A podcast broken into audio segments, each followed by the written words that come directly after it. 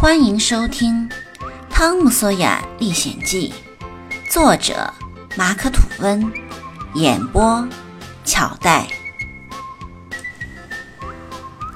第一集，汤姆贪玩后斗，东躲西藏。汤姆，汤姆，这孩子是怎么搞的？咦，汤，你这冤孽！老太太把他的眼镜拉到眼睛底下，从镜片上面向屋子的四处张望了一下，然后他又把眼镜弄到眼睛上面，从眼镜底下往外看。他配这副眼镜是为了派头，而不是为了实用。他看东西的时候，哪怕盖上两块火炉盖儿，也一样看得清楚。他一时显得有点儿不知如何是好，随后就说：“好吧，我赌咒，要是我抓住你，我可就要。”然后他用笤帚去捅床底下，却只刨出了一只猫。喵！汤姆，你这冤孽啊！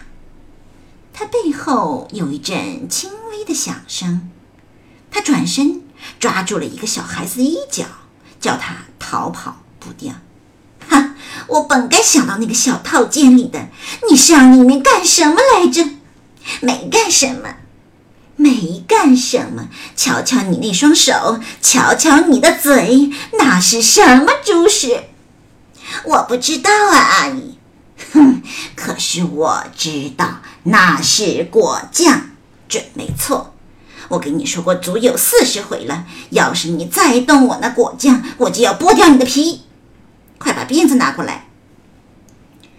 鞭子在空中摇晃，简直是危急万分。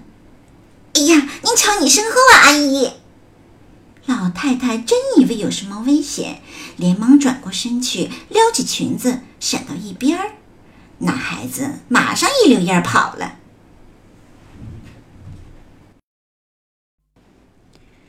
他的姨妈大吃一惊，站了一会儿，随后就小声的笑起来。这该死的孩子，我怎么老是弄不清他这套把戏？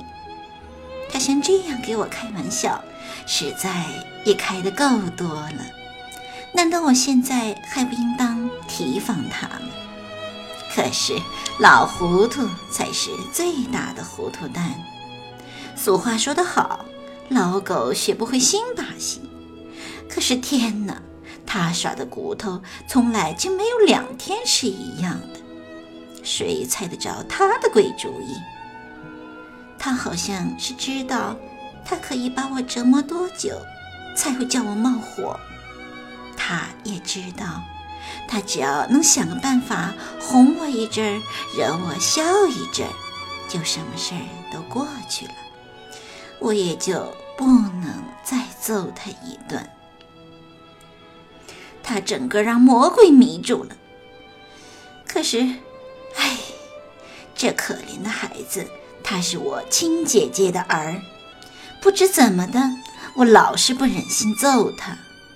我每次饶了他，良心上又很难受；打他一次，又觉得有点心疼。算了吧，算了吧。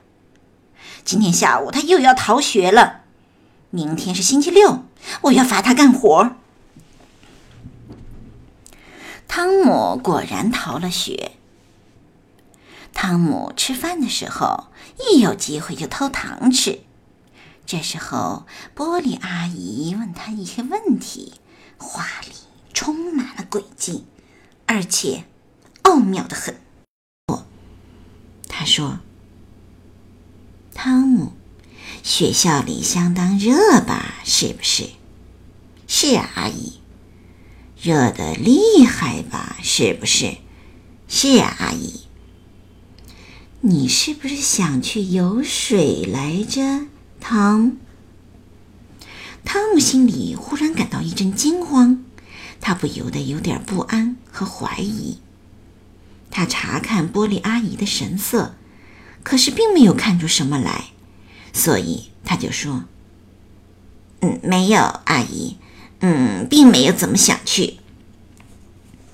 老太太伸出手去摸摸汤姆的衬衫，一面说：“可是你现在并不太热了吧？我想。”他发现衬衫是干的，他觉得谁也不知道他的用意，正是要弄清楚这一点。所以，这使他一想起来就觉得很得意。可是，他尽管这么想，汤姆可猜透了他的心思，所以他就先来了一招，预防老太太其次的一步。我们有些人在抽水机那儿往头上打水玩来着，我头上这时候还是湿的嘞，您看见吗？玻璃阿姨心里一想。她居然没有注意到这个附带的证据，以致又错过了一个好机会，不免有些懊恼。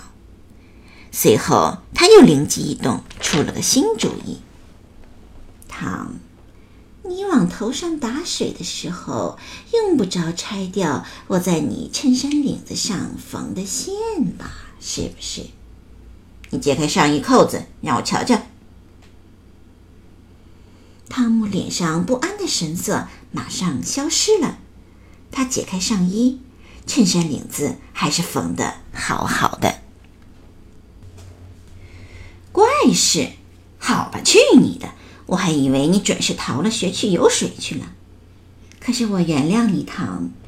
我看你就和俗话说的“烧掉了毛的猫”那样，并不像外表那么坏。可也就这一次。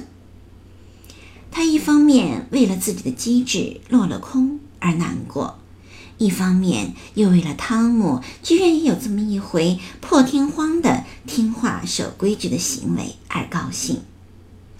可是西德尼说：“哼，我好像记得您缝他的领子使的白线，可是现在是黑的。”“嗨，我的确是使白线缝的呀。”他。可是汤姆并没有等到听完后面的话就走了。他走到门口的时候说：“西蒂，这可要我揍你一顿才行。”汤姆走到一个安全的地方，就把他插在上衣翻领上的两根大针仔细看了一阵。针上还缝着线，有一根针上缝的是白线，另一根缠着黑的。他说。要不是洗得多嘴，他根本就看不出来。